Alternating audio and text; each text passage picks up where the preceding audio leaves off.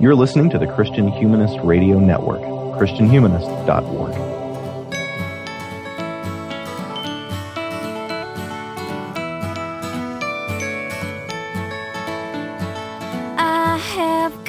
So much to give, I swear I do.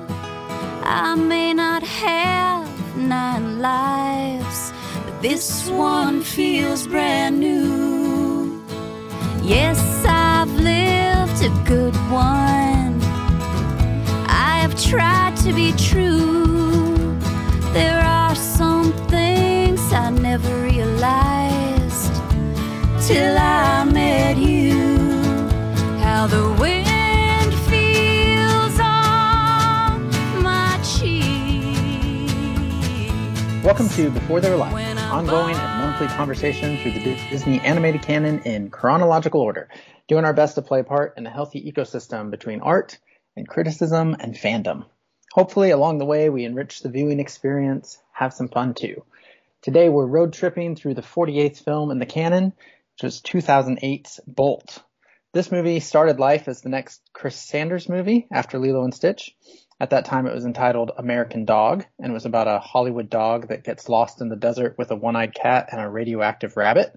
But with the arrival of John Lasseter and Ed Catmull from Pixar, that movie was deemed, quote, too quirky for its own good.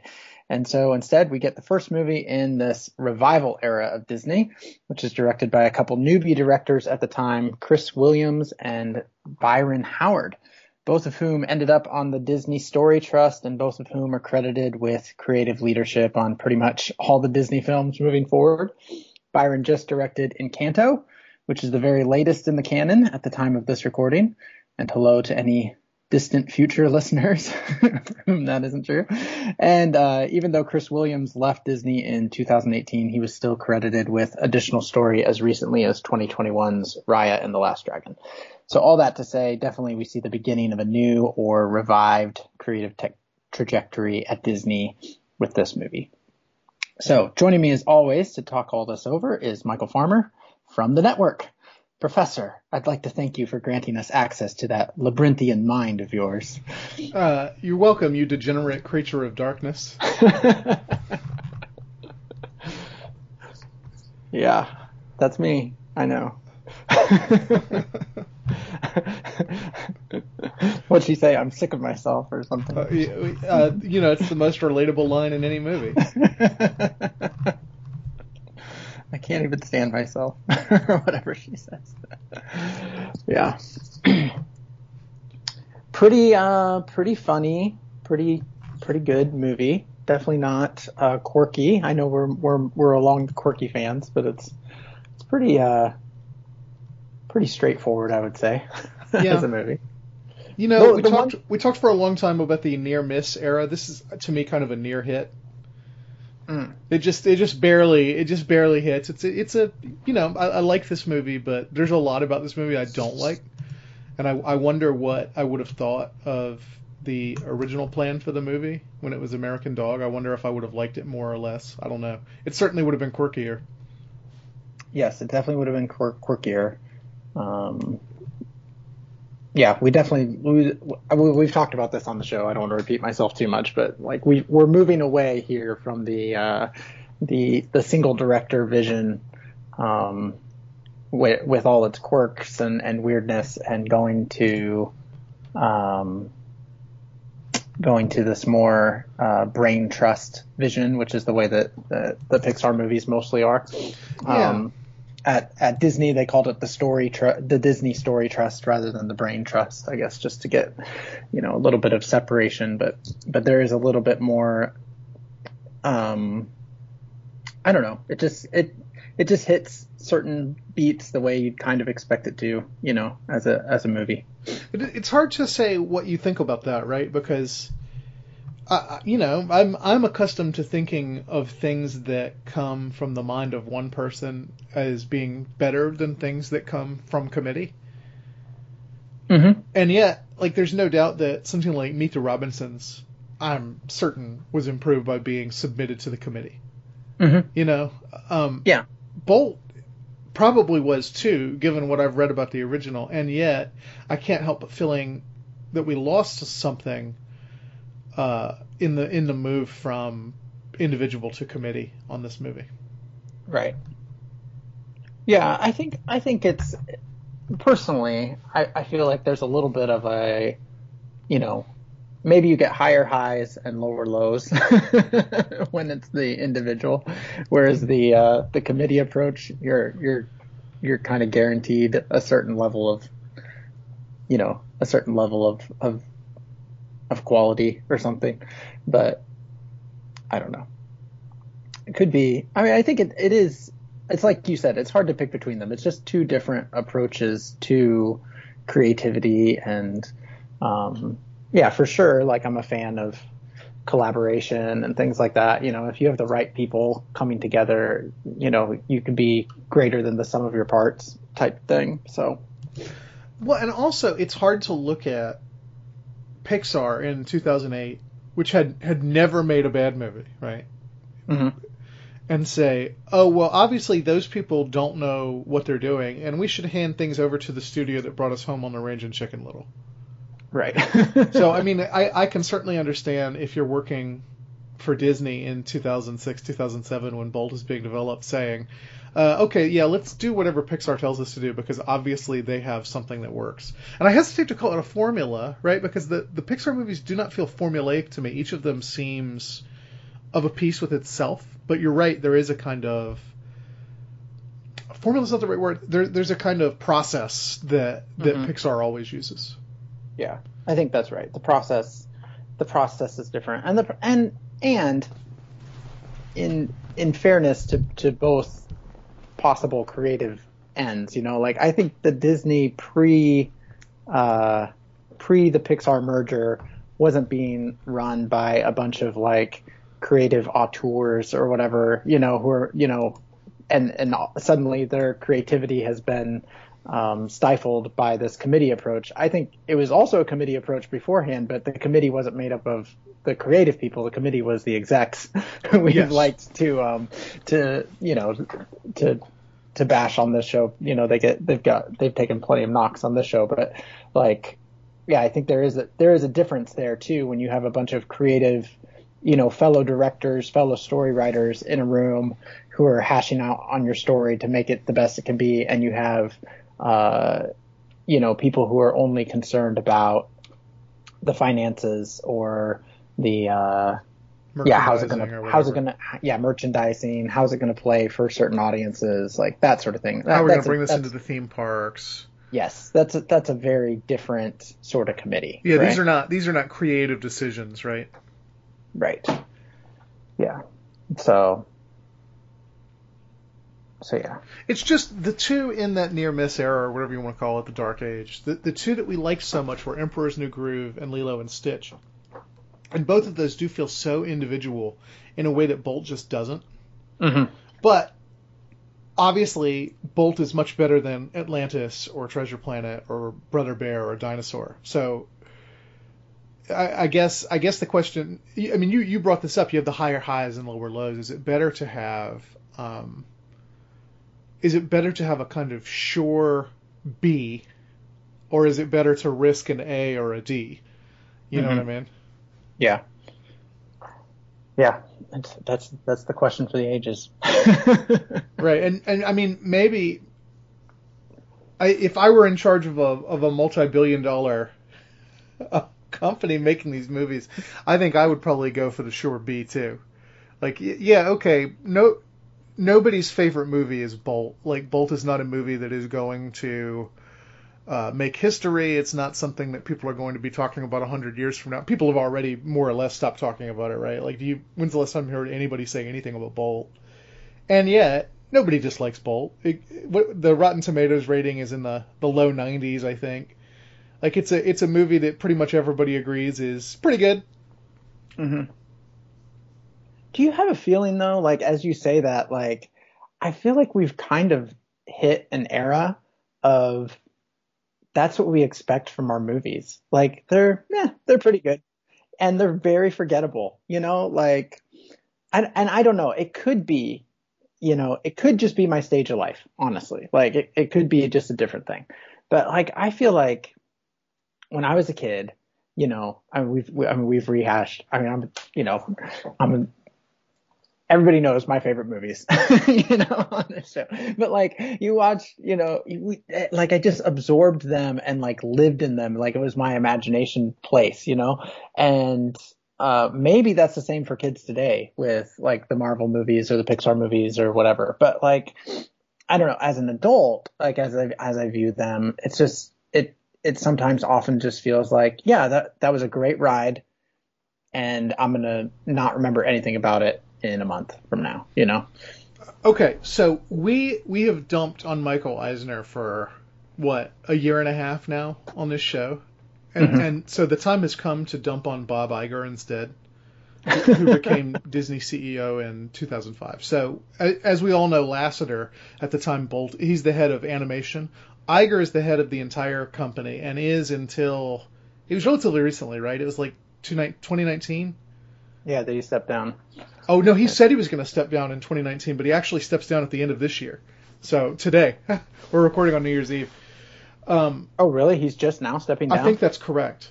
Or maybe it was earlier this year, but it doesn't matter. Anyway, so Iger is CEO for the last 15 years of Disney, and it's under Iger that Disney goes from being like an entertainment company to the entertainment company, to where they own everything. They own 20th Century Fox, they own Marvel, they own Star Wars, Lucasfilm, they own the Muppets, although I think Eisner bought the Muppets. They own everything that you look at on Disney Plus, right? So they're, you know, something like 30-40% of mass cult entertainment that's being put out is coming out through Disney under one form or another, right? That's Iger. Iger, to me, is an even less appealing figure than Eisner. I think Eisner made a lot of stupid decisions. He had a lot of bad taste, but at least he had taste. Iger is the one who's responsible for all the live action movies. And I heard an interview with him, and he said, yeah, we always know that the live action movies are going to make money. And we always know that Star Wars is going to make money. And we always know that Marvel is going to make money. So pretty much we're not going to make anything but those because they're guarantees. Mm-hmm. And to me, I don't know. Walt Disney himself gets mythologized a lot, right? And we've contributed to that, I'm sure. I don't want to do it too much.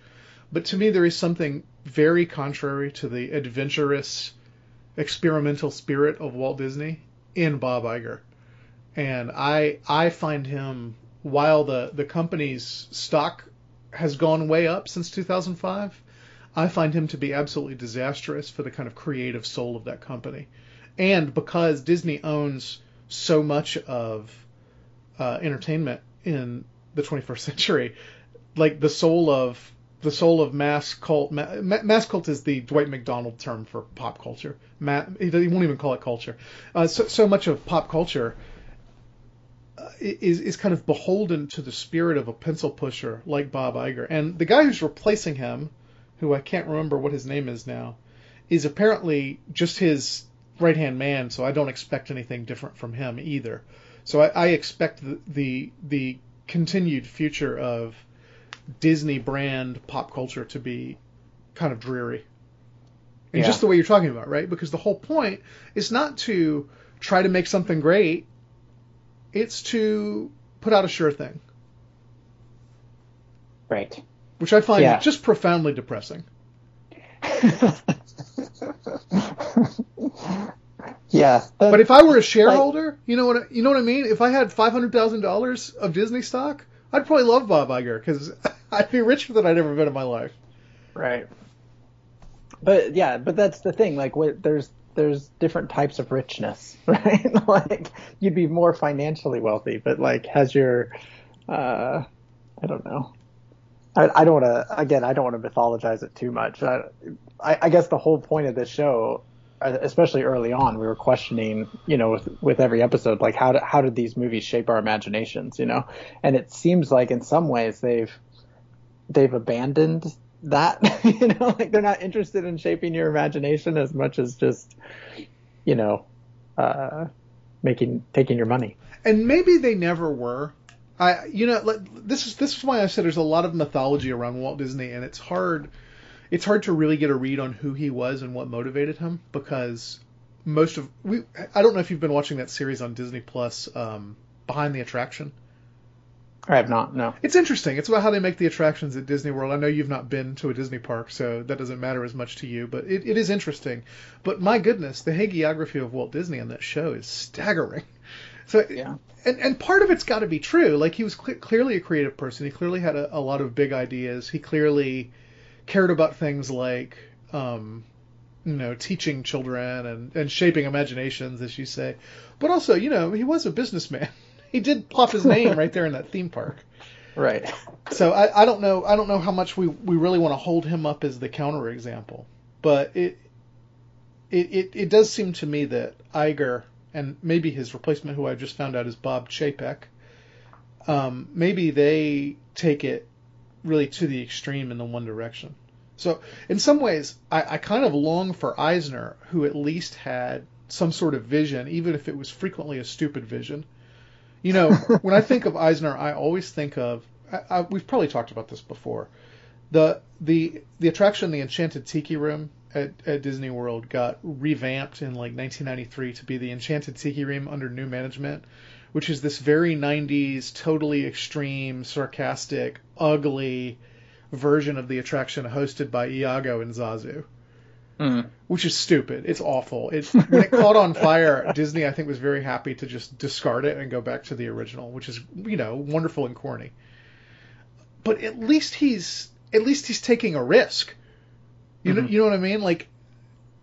That's a horrible idea, but at least it's an idea. It's not just, this sells merchandise, so let's keep doing it. Right. Yeah, and that's the thing I think. Hagiography or whatever, I never know how to pronounce that word correctly, of Disney aside, he was definitely always running his company nearly bankrupt. Right. He was always taking risks. There's something kind of punk rock about Walt Disney in that sense, right? They kind of do it yourself. It's a kind of right.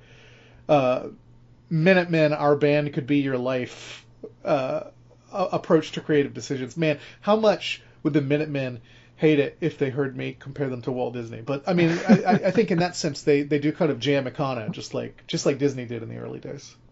Mm-hmm. Yeah. So there is that aspect that I think, like you said, it gets lost. Friend of the show, Soraya Manning, she just sent me a note recently that said that Bob Iger might actually continue as CEO. Oh, good. So, I knew you'd be excited about that. Yeah. I can't remember. It was, yeah. We should probably actually talk about Bolt at some point. We've talked about it as a movie that's fine, but we haven't really actually discussed the things that make it fine and not great. Well, yeah. Here's our entry in. In the world of Bolt, there's a television show, and it's being run by this very eccentric director who has the idea that. If the dog believes it, the audience will believe it, So, and then he gets shoved around by Mindy from the network, who wants a more sure thing, She's tired of the. Yeah. Is Mindy from the network Bob Iger? If she is, Bob Iger is right about everything, because Mindy from the network is the only person in the creative life of this show to have any sense whatsoever. This is a horrible way to make a TV show. It's morally bankrupt, right? What they're doing to this poor dog is atrocious. But also, they have to do everything in a single take, including these giant stunts that they don't use stunt people for. Mm-hmm. It's insane. That director should be in jail. Yeah. So he's the real villain of the movie. Who is the villain if not the director? Yeah. Well, that's kind of the fun thing about this movie, is there isn't really there's not a classic Disney villain movie at all. There's nobody to be thrown from a high height Yeah.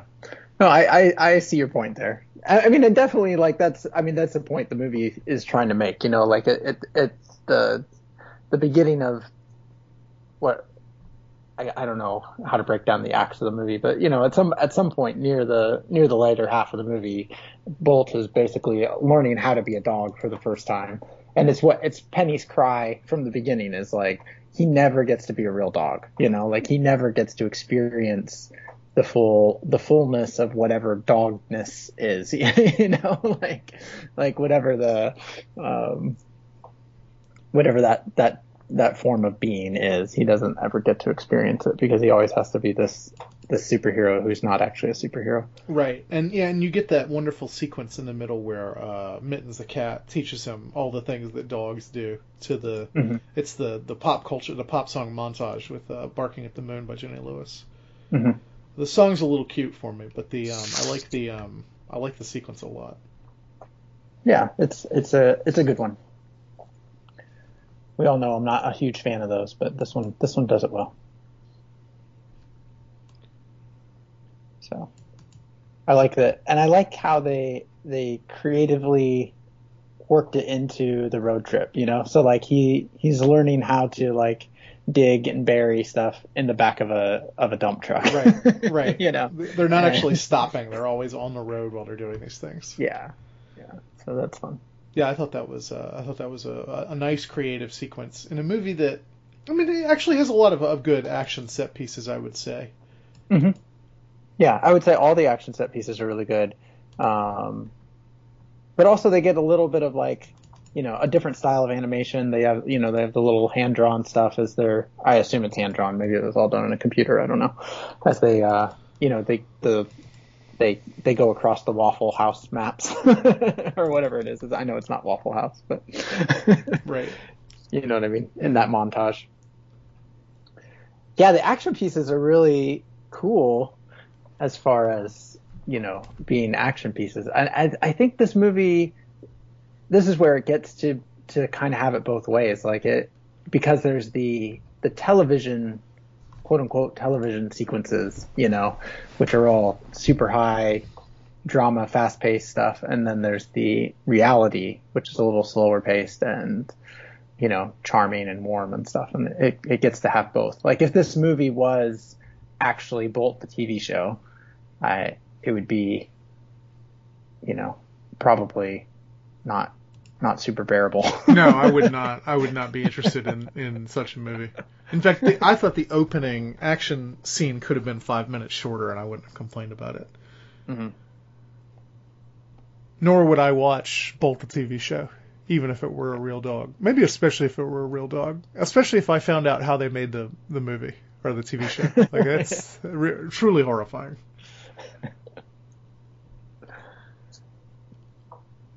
You gotta wonder, though, that... So the action scene stops at the beginning because he sees... They see the boom mic in the shot, mm-hmm. and they said, "What if the dog saw the boom mic? How would he know what it was?"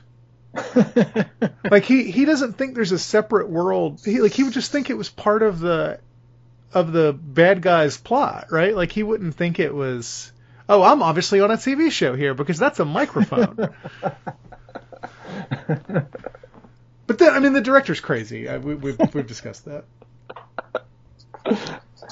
The director played with great verve by James Lipton of Inside the Actors Studio, just hamming it up. Yeah, really well done. But yeah, you're missing everything, Mindy, in the network. Yeah. But you're right. There's definitely holes to be poked in the whole premise, but it sets us up. You know, it's not really important. It's important, but it's not important. I mean, it's one of those things where it's like it's important because he has to unlearn all of that. You know, he has to discover what the real world actually is. But it's unimportant in the sense of, like, even though you can poke a million holes and, like, there's no way they could have these huge set pieces in one take and stuff like that. You know, like, oh, it doesn't. It's not really the point of the movie. I know. And I complain a lot about things that are not realistic in these movies, and that's a silly thing to complain about. I mean, the one that drives me a little crazy is this whole thing happens because they need a cliffhanger. But, like, if you're editing and cutting a thing, like, you can cut it at any point to make it a cliffhanger. Right. Like, it's almost like the we're supposed to believe the show's shot live. Yeah, or something like that, you know. And that's... How did they think they were going to be able to get the dog to do what they wanted him to do without her there? Yeah, I don't know. Are there scripts for this show? There's obviously some sort. I really enjoy the sequence where. So there's the first opening sequence is fun, but you don't really know what you're watching yet, right? They drop you into it. It says 5 years later, and you know, as far as you know, she's just picked up this puppy, and now this is 5 years later, and this is her life in some ways, you know, because it hasn't been revealed that it's a television show yet. But then you get the next action sequence where you know it's a television show, and so you see the behind the scenes at the same time of, like, what they're doing, like how they melt the gun and bend the bars and stuff for the dog, which I thought was kind of fun. It's kind of fun seeing that, like, I don't know, behind the scenes at the same time that you're seeing it happen. Yeah. Piece.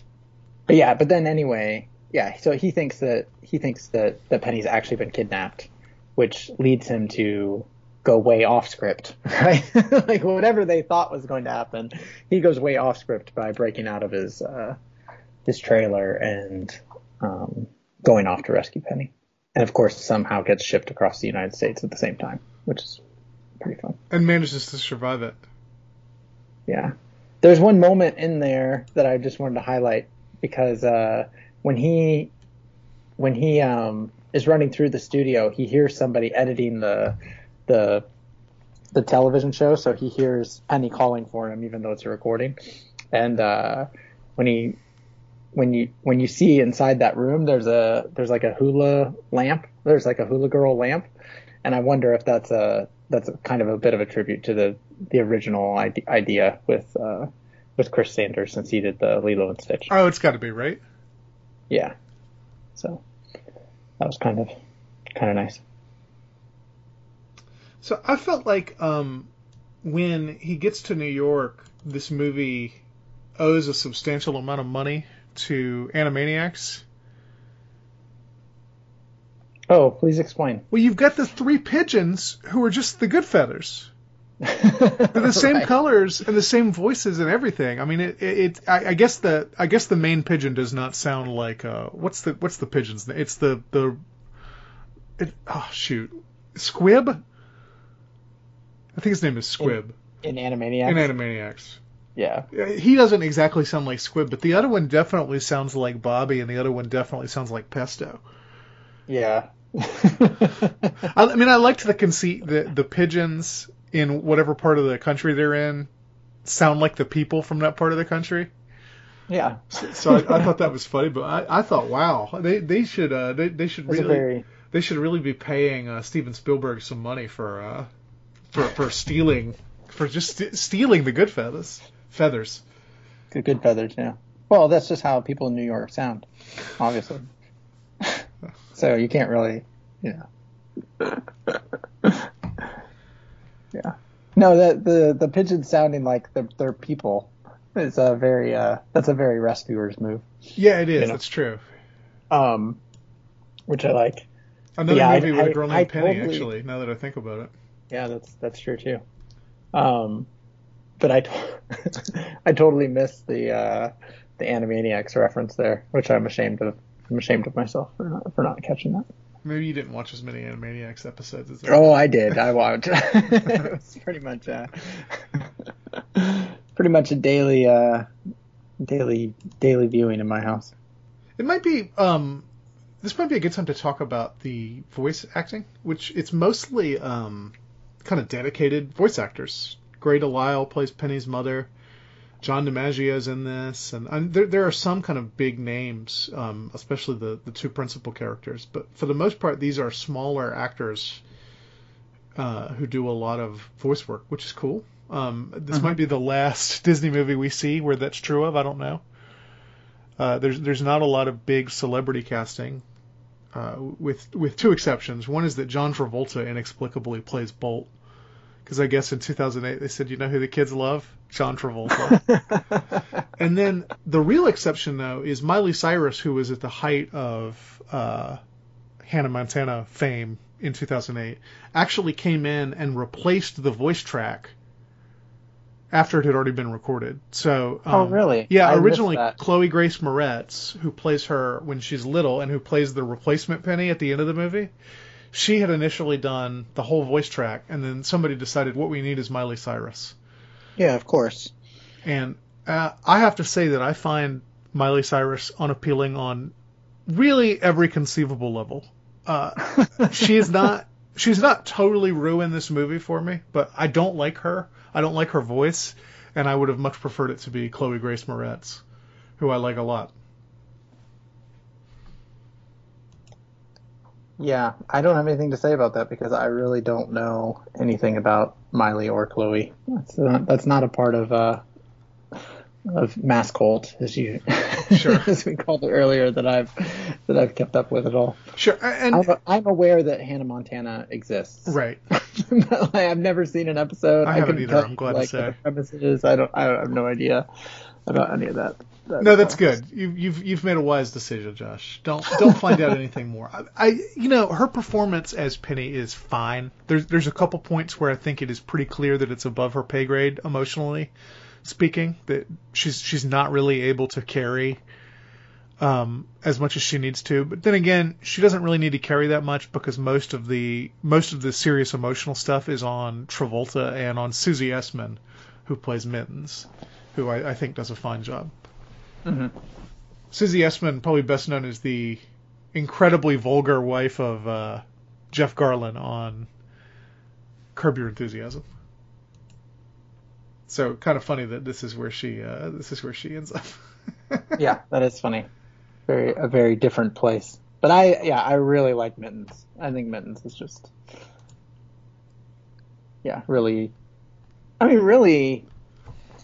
obviously obviously Bolt is the main, character that we're meant to be interested in, but I feel like Mittens' story arc is really good. Well, he is and he isn't, right? In some ways he's not all that interesting a character because he's so stupid. Mm-hmm. Because he just doesn't understand, and so she's the one who knows things and kind of walks us through this universe just like she walks them through it. So mm-hmm. I think in some ways her job is more important in the movie in terms of the voice acting. I'm no particular Travolta fan. I think he does fine here.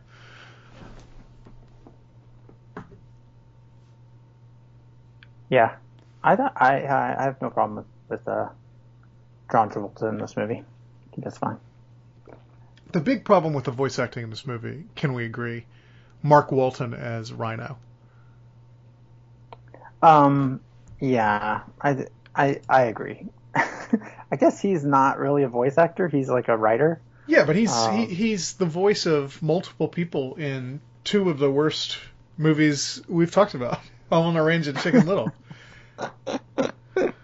That's true. And the performances in those movies apparently were not annoying enough, so they decided they needed to give him, a quarter of the lines in Bolt. If something sinks this movie, or almost sinks this movie, it's him. It's not Miley Cyrus as Penny, or any of the other kind of silly stuff we've talked about. Basically, every line he gives is excruciating. See,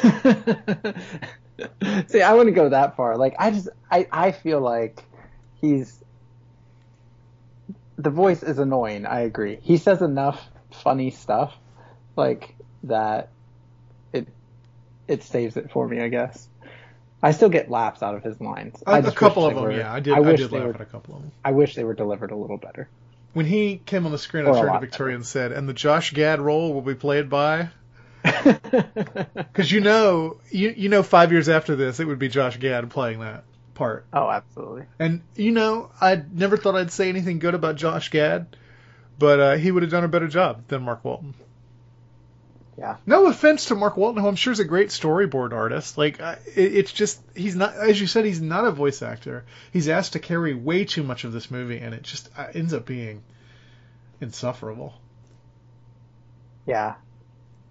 Yeah, they play it for a laugh almost when he – I mean, definitely for a laugh. And I wonder if they meant to play it for a laugh or if, like, he just couldn't carry it. When he gives Bolt his, like, pep talk, like, it just kind of fizzles out, you know? Like, it's – and they – I think they let it fizzle out to get a laugh, but I don't know. It's hard to tell, you know? It's just – yeah, it doesn't quite work. It's really too bad that – Mittens didn't pry that bowl open and eat him, as would certainly have happened in real life. Claws or no claws. Yeah. I think there is something that kind of interesting there, though, about like his like Rhino's role in the movie. Like, so Rhino is this weird like he's like the fanboy. You know, like he believes in Bolt. He doesn't know the difference, you know, but like it's kind of what Bolt needs in a weird way, you know, like he definitely gives the like at 2 points in the movie, like once for Bolt and once for Mittens, like they've given up on each other or themselves or whatever. And he's the one who keeps them going, you know? Yeah. Yeah, that makes sense. No, you need the character. I agree with that. Like you need the true believer, you know, almost in a weird way. I don't know like how it quite works with like the overall theme of this movie of like trying to find yourself and discover reality and live in reality and all that sort of stuff. But like I don't know, there is something interesting about that, like, you know, that outside person who says, oh, you know, with Bolt, he says, you know, like he reminds him of all the things he's done, even though Bolt hasn't actually done any of them, but it's enough to like keep Bolt moving, you know, because he says, you know, you're right about one thing, Mittens needs a hero right now. And so he's going to, even though he knows he wasn't actually the hero in all those other instances, he also knows he has the choice to be the hero right now. And so he goes to do it, which is nice. And then with Mittens, it's, you know, I've seen this before, you know, the hero has to go off and face this thing, but he still needs the support of his friends, even though he thinks he needs to go do it alone. And so then that convinces Mittens to continue the trek out to Hollywood. Right. The only other voice performance I wanted to call brief attention to is Malcolm McDowell, who plays Dr. Calico, the green-eyed man, the bad guy in the Bolt TV show. And he's not given a whole lot to do, but Malcolm McDowell, who our listeners definitely know, he's probably most famous for being Alex in A Clockwork Orange, but he's in a million things. You've definitely seen him. He has a very distinctive kind of weird face. He is the perfect choice for that villain because he's so willing to chew the scenery, and boy did they let him chew the scenery in that role. So I thought that was a nice piece of casting. And if they made the TV show, Malcolm McDowell is the sort of person they would get to play the villain anyway. So I appreciated that. Mm-hmm. I don't know if you have any opinions about Malcolm McDowell. I don't have any strong opinions about it. I mean, you're right that he's a very small part in this movie, but it works. It lends credence to because the thing is, as I said earlier, like if this whole movie was the TV show, it wouldn't be good, you know, like that wouldn't be good. But there is a sense in which the TV show like feels right, like it feels like a primetime network television action adventure show, you know, like it, and I think you're right, like having the villain have the right voice and be eccentric and all that is part of what makes that part of the movie work.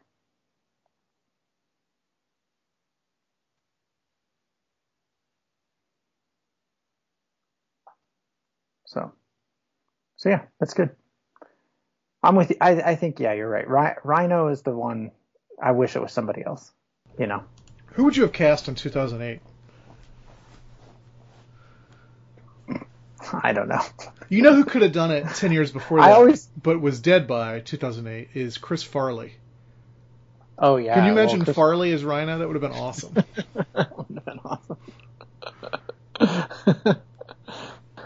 Yeah.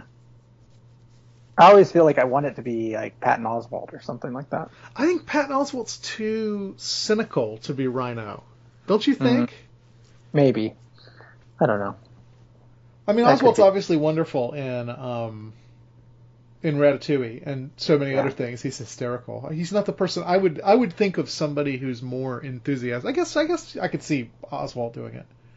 It's probably just because of Ratatouille that I think of him. Honestly, it's probably nothing.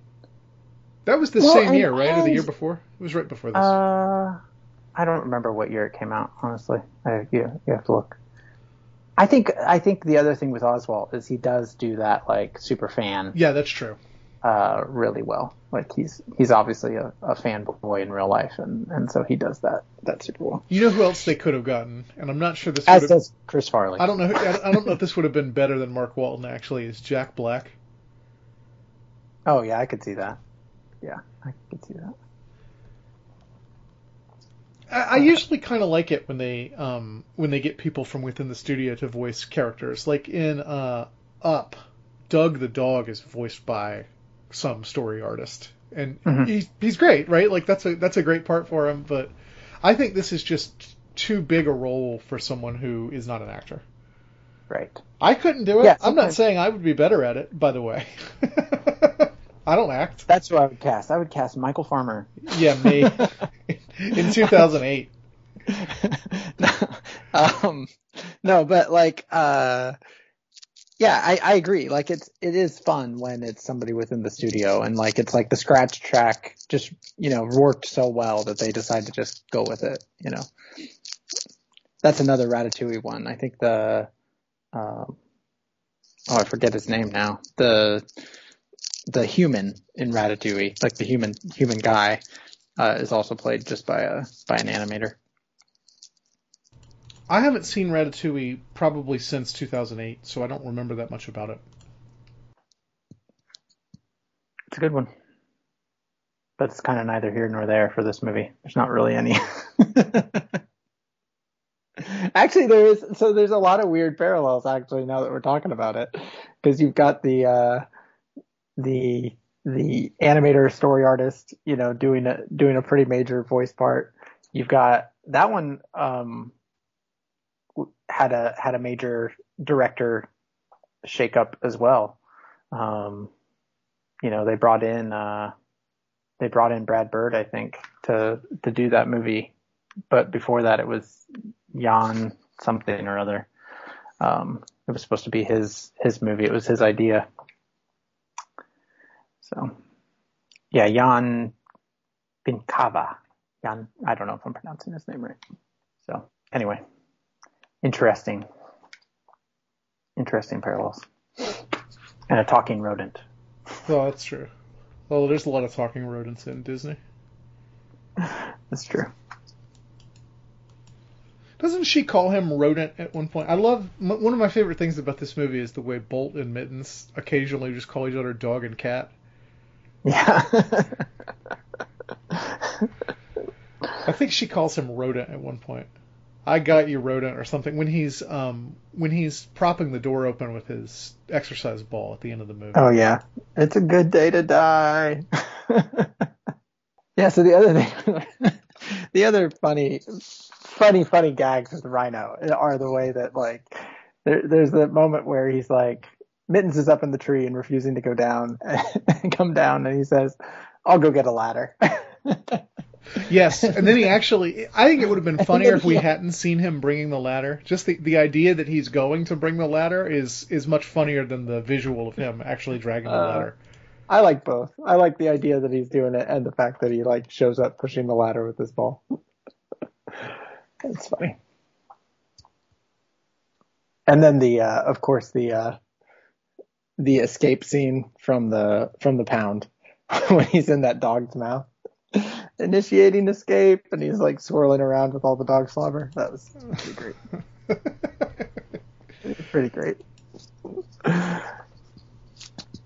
Man, that would be the best day ever for the dogs in the pound, right? If a hamster rolled in on one of those balls They'd lose their minds.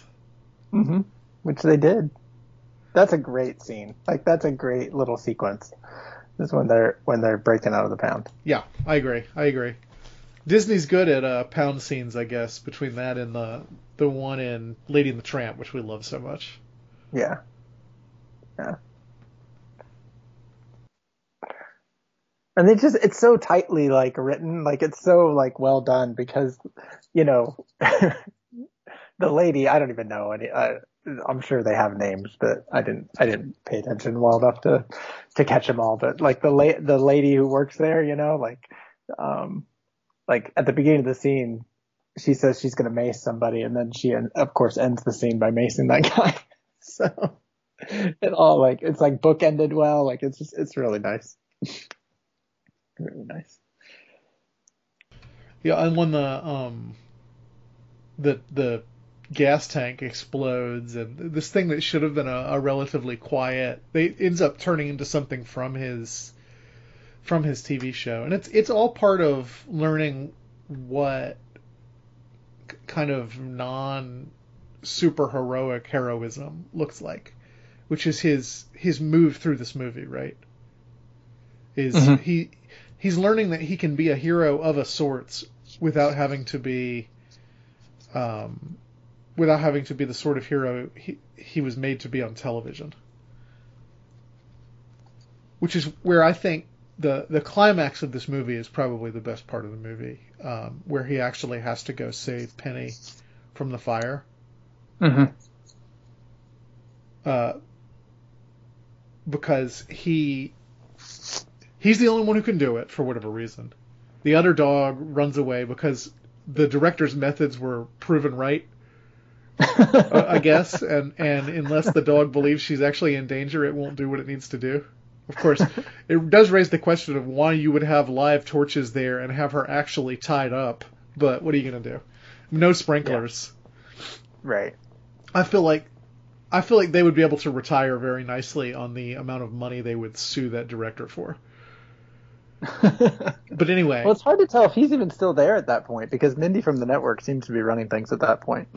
Even better, right? Because then you can get it from the network and not that director. Anyway, so he goes and has to save her, and he drags her over to the vent, and she looks up and realizes they're not going to be able to get out the vent, and she says, "It's okay, just go to sleep. You're a good dog. I love you." Which, I don't think of this as being a particularly moving movie, but I cried like a little girl at that line.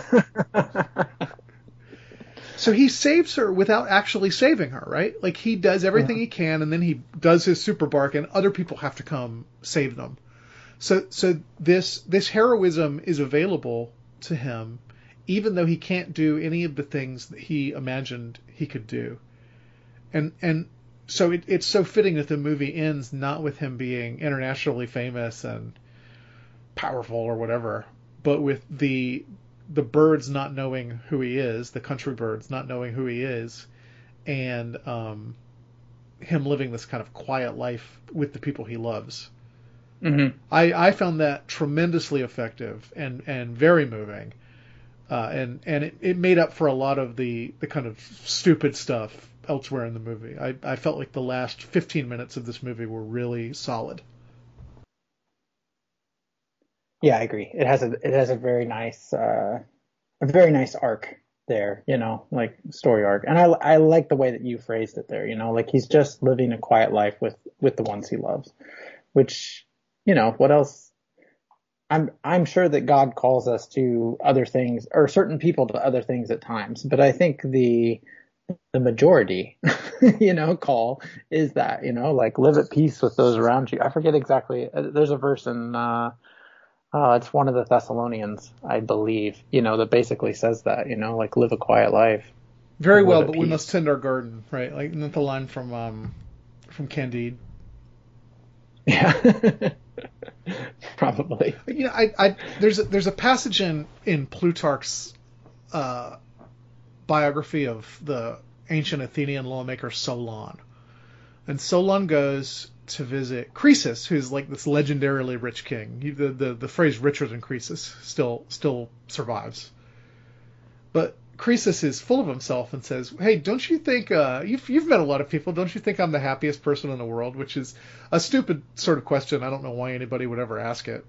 Like, what are you expecting people to answer? But anyway, Solon says, no, the happiest person I've ever met is these two brothers who helped their mother get to temple one day when she couldn't get there and offer the sacrifices, and then had a nice meal and died in their sleep.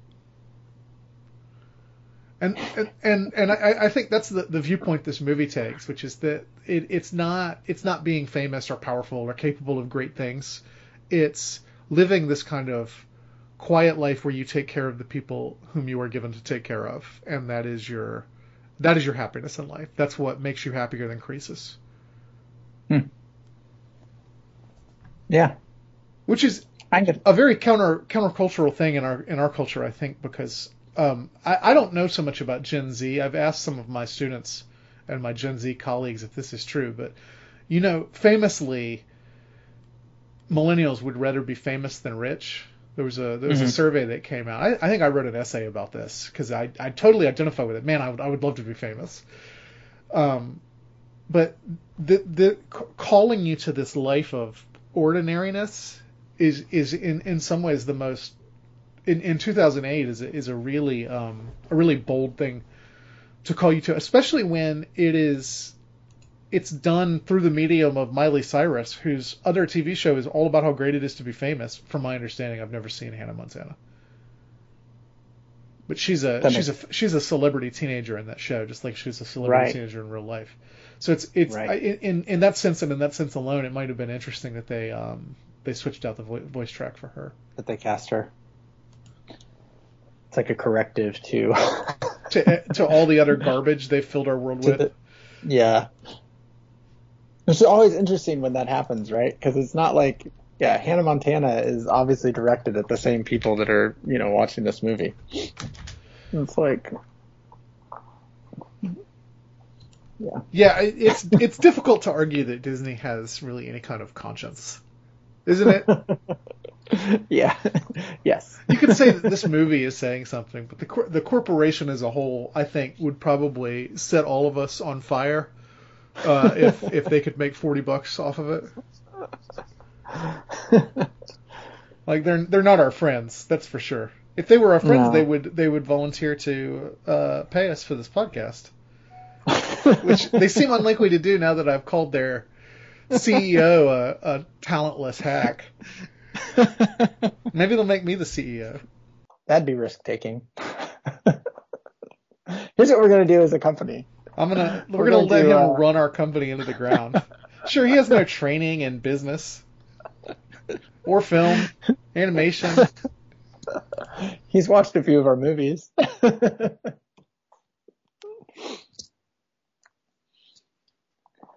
No, you do wonder, though, like, if these, like, I don't know. This is our world today, you know, like these huge corporations and without a conscience, you know, like if there was a little more, you know, up there at the, you know, the C level, you know, with the chief executives and the chief business officers and stuff, if there was a, you know, a Jiminy Cricket up there kind of saying like, okay, but what's the overall message that we're sending to people, you know? And you kind of see that, I think, right now, like, I don't know, I don't want to get into the news on this podcast, but, you know, with trying to hold different social media companies to account in Congress and stuff, you know, with like, well, you know, you knew this was bad for people, why do you keep doing it type thing? So. Well, and yeah. Frankly, though, Josh, Whenever corporations do develop a conscience, I get even more nervous because usually it's just whatever political positions are trendiest. Right. Yeah. No, I totally agree. I'm not arguing for that. It's just, I don't know. It's interesting to me to get back to that kind of question of like, how are these things shaping our imagination? Like, it's not as though we don't have a choice or a role to play in that as well. You know, like, we've given these corporations, you know, we've given Disney a tremendous amount of power in our lives, you know, even if we want to just keep it to Disney and not talk about the other ones, you know, like the hours that we've spent, you know, looking watching the entertainment that they provided for us. You know, it's, I mean, I know on the one hand, you're right. Like you said earlier on, like they provide what 30 to 40% of all our entertainment, you know, like thanks to their purchases and the fact that they're this multi-billion-dollar company. So in some ways I feel like kind of helpless against it. It's like, well, what am I going to do? You know, like what other options are there? But, you know, I think we do have a choice in what we watch and and definitely, you know, how do we counteract it? You know, and when you look at something like Bolt and say, okay, I agree with the message of this. You know, I agree that I need to live just a quiet, ordinary life with the ones I love. How do you let that kind of sink in at a deeper level than something else that may be pressing you to become, you know, famous or saying like life is better if you're rich and famous?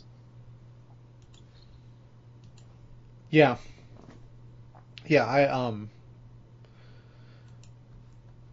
don't know that I have anything to add to that. And the idea of resisting it is just like you could do it. Like we could cancel Disney. We'd have to stop doing this show, but we could cancel. We could cancel Disney Plus, cancel Hulu, cancel Netflix, and all the rest. And there are times I'm super tempted to do it. I definitely think it would probably be better for our souls if we didn't have those things. If mass cult just stayed out. But on the other hand, realistically speaking, am I going to do that? No. I did cancel my Twitter, and I've managed to stay off that, so that's something. Yeah. Yeah, and I don't know. This is the... Unfortunately, like, I feel like it often comes down to these, like, very extreme choices, which maybe that's not right either, you know? Like, maybe we need to just rethink that whole proposition, because maybe it's not, like, one or the other, you know? Like, is it really, like... I don't know. Is it really sell all your wealth and, you know, go become poor? Is that the only choice? Or is there, you know, another way to live? I don't know. I don't know. We're all so good at self-justification, aren't we? It's true. That's the problem. So if you say something like, oh, this is bad for you, maybe you should give it up, your first reaction is going to be, oh, but here's how I can do it and it won't be a problem. Right. Yeah, it won't hurt me. I have a podcast about it. I think about it. So, I don't know. I kind of a downer for the end of this episode of a movie that we liked. Okay, right? I mean, yeah, I like it. I do. I really do like it. I'm not trying to be a downer. Yeah, I guess it is a downer in the sense of like, well, we don't have an answer for you. Right. You know, but I do hope at the very least, and maybe this is just my own self-justification, but I do hope that at the very least we, you know, we say this is a conversation and an ongoing conversation, like, and that we're trying to increase, like, you know, we're trying to be part of this ecosystem, you know? And so like, I hopefully in some ways, just the fact that we do talk about it provides some sort of, I don't know if resistance is probably too strong a word, but some sort of like, you know, there's at least a small hurdle there before you just let everything just come right into your mind and your soul, you know, like at least put up a small hurdle and think about it a little bit, push back at least that much. Yeah. So. Yeah. I don't know. Sorry. That's what we get for recording on New Year's Eve. That's right. That whole my year in review thing makes me question a lot of my choices, you know? Yeah. Yeah. Does Disney do that? I don't know. I know, like, I get an email from Nintendo that tells me how many hours I've spent on my video games and oh, yikes. Why would they want to tell you that? Yeah, I don't know. Oh my gosh, are they trying to get you to stop playing video games? They might be. Nintendo is a weird company too. Like again, like companies with a conscience or not with a conscience, you know. They really do seem to have a certain sense with, especially like with their own properties, where it's like, actually, you know, it's better for you to go outside, you know, like I think they, at some points they have little things that pop up. If you play for too long on the Switch or whatever, it pops up and says, you've been playing for a long time. Why not take a break? So, Netflix used to do that. Are you still watching? Yeah. Wow. Well, maybe I should start playing video games again, Josh. Yeah, it's good for your soul. I had a dream last night that I haven't been on Christian Humanist podcast all year because I've been furiously writing lectures. Mm-hmm. And I had a dream last night that I went back on the show and we did an episode on Double Dragon 2. I messaged Nathan and David about it this morning to tell them about it, and Nathan was like, I would do that episode in a second. So something to consider.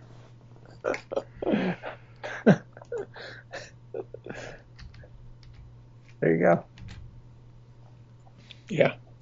Well, I feel like we have danced around this actual movie a lot. Maybe there's not as much to talk about in the movie as I thought there was. Is there anything else you want to say? Do you want to talk about the music? There's two songs in it. Yeah, I thought I think the score is used nicely. I don't know that it's a tremendous score or anything, but like the leitmotif or whatever. Am I pronouncing that one right? I don't know. I never know. I read these things online and I don't know how to pronounce them. That kind of runs through the movie. I feel like when Bolt's on the screen and is doing something heroic, you know, like I feel like they used it really well. And then the pop songs, they're fine. You know, like it's not really the style of music that I listen to frequently, but I don't have anything against them. Yeah, they're fine. What I don't even know what genre you would put that in. What is that? Some sort of like pop rock? I don't know. Pop rock. I like Jenny Lewis. Her album that came out the same year, it was the same year. Acid Tongue came out in 2008. I think that's a great album. And Barking at the Moon is a minor Jenny Lewis song, to be sure, but it was fine. It was a little cute. The other song, mm-hmm. You know, it is a Miley Cyrus song. She sings it. I find her annoying. I find her voice annoying. And then halfway through the song, this man starts singing, and I thought, who is that? And I looked it up, and it's John Travolta, mm-hmm. Which of course seems like a bizarre choice, but whatever. Well, that's what he does. He does duets in movies. That's true. He did You're the One That I Want and all that. Mm-hmm. This song is not as good as You're the One That I Want. No, that's true. My wife is downstairs watching Grease live on YouTube as we speak, actually. As far as the pop songs... Speaking of constructing low hurdles. As far as the pop songs from the last 10 movies or so, these are better than most of them, right? Like, I would take this over the songs from Meet the Robinsons or... Well, mm-hmm. Chicken Little is all established songs, but Meet the Robinsons, right. Brother Bear, stuff like that. Oh, yeah, absolutely. These ones are the one that, yeah, the egregious one I feel like was Treasure Planet. Like, yes. Where the songs just really pull you out of the movie. Like, these ones... The Johnny Resnick tracks. Yes, these ones completely match the tone of the movie. Like, this is I mentioned earlier, like, this is a montage to a pop song that doesn't bother me. Like, it's, you know, it's a very... I don't know why I associate those songs to a pop montages to a pop song with Pixar, but you know, live action movies use them as well. But for whatever reason, I associate them as a Pixar move. But it works really well. Like Pixar generally does it well, and it's done well here, I think. We spoke a little bit about that sequence already. Yeah. I don't really have anything to add to it. We don't need to go back to it. But speaking of Chicken Little, I do feel like there's a direct swipe at Chicken Little in this movie when the pigeons at the end are pitching their ideas for the show to Bolt. Yes, I also thought that must be a shot at Chicken Little. Yeah, and the idea is aliens, and then with the pop song over it. And I was like, I wouldn't have caught that if we weren't watching these movies all in order. That's true. Yeah. But watching them all in order, I was like, oh, that's a total swipe at Chicken Little. It's got to be. Which is fair enough, because both the directors worked on Chicken Little, so, you know. So even they knew it was a bad movie. Yeah, I feel like, well, Yeah. That's what you're saying, Josh? No, I enjoyed Chicken Little. I enjoyed it. It is not a good movie. It's not a good movie, but it's worth swiping at. Do you want to say anything about Bolt's epistemological crisis? As we live through an epistemological crisis. Oh, that he's not sure who he is, and well, and it is a kind of fake news movie, right? Like, the reason he doesn't know who he is because he's been told who he is by the media. Mm-hmm. But he's not even aware they're media. It's a real this is water situation, right? Where the fish doesn't know he's in the water because he's in the water. Right. Yeah, maybe that's where we all are. Have you been red-pilled, Josh? I don't even know what that means. I'm not really sure either. Or black-pilled. I know that's a thing too, but I don't really know the difference between being red-pilled and black-pilled. Huh. I mean, I assume that the red pill is an allusion to The Matrix. I think that's right. I don't remember which. It's been too long since I've seen that movie. I don't remember which pill is the good one. I guess it's the blue one. I don't know. The blue one wakes you up to reality. I think the red one wakes you up to reality. I think being red-pilled means that you have woken up to reality. Oh, okay. This is a better movie than The Matrix, by the way. I'm going to go ahead and make that stand. I hate The Matrix. Listeners who want to find out how much I hate The Matrix can go listen to the Christian Humanist podcast episode on The Matrix from a few years ago. I hate that movie. I think that movie is a turd. I think it's super overrated. Yeah. Speaking of movies I haven't seen since 2000... Gosh, what movie did that come out? 1999. 99, yeah. Yeah, we'll let that one just stay a turd somewhere. I don't know. Well, up next we have The Princess and the Frog.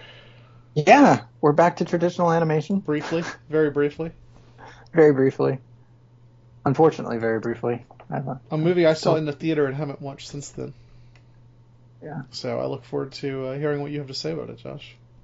Yeah, I also have not seen it in a really long time, so I'm curious to watch it and see what we come up with.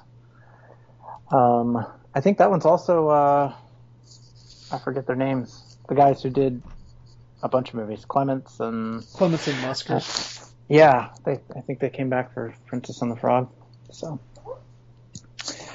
that'll be fun. Be good talking.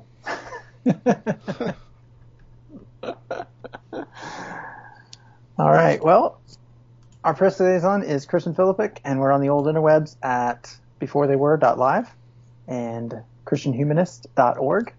Please help us continue this conversation by reaching out to us at beforetheywerelive@gmail.com. Maybe you have some ideas about some of the things that we talked about. I'd love to hear them, because obviously Michael and I are still working through them ourselves. We also want to encourage you to set your podcast player's dials to the Christian Humanist Radio Network, where you'll find an abundance of new and old shows to keep you going. Michael and I know there are a great number of podcasts out there you could be spending your time on, so thank you for spending this time with us. So for Michael Farmer, I'm Joshua Altman Schiffer.